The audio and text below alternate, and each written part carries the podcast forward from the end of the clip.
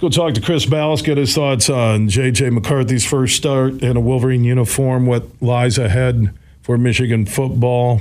Looking back at Hawaii, not a lot to take from it outside of J.J. McCarthy conversation. How you doing, Chris? Hey, buddy, doing great. All right, what's the latest on the quarterback situation at Michigan?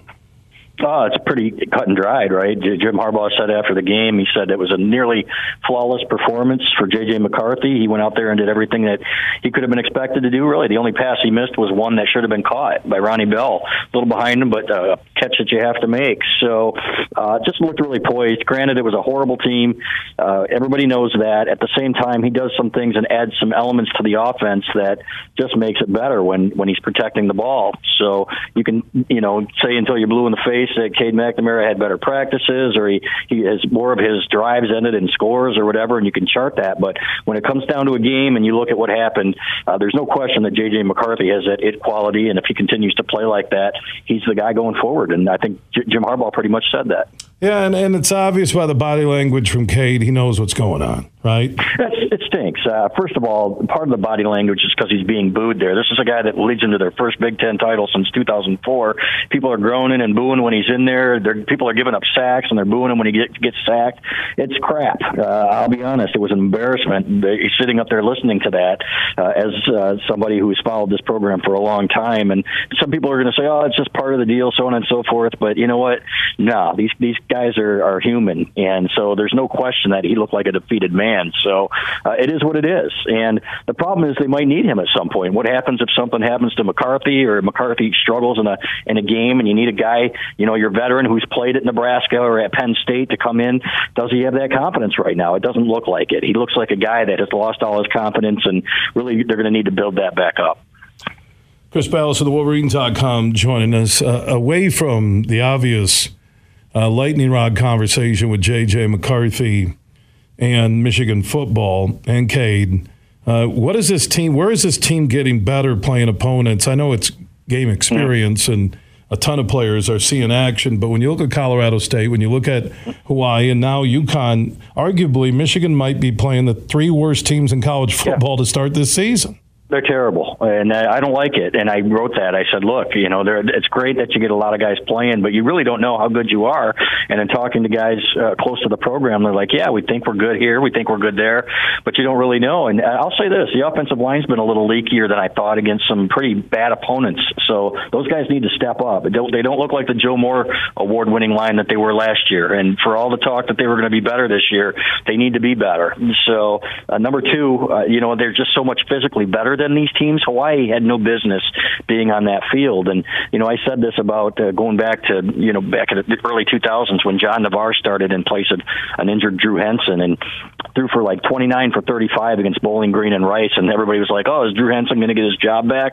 Well, then he goes out to UCLA and plays a team with a pulse, and and he looked human. So there is still so much that we don't know about this football team, and that we won't know probably until they play Maryland to some extent, but really at Iowa in that defense that Iowa offense is horrible, Bill, but that defense is still very good. So that's when we're going to find out some more things about this team. And in my opinion, they need to start scheduling a little bit a little bit better here in the near future. They've dropped some some programs like UCLA from the schedule, and really un- unfortunate and disappointing.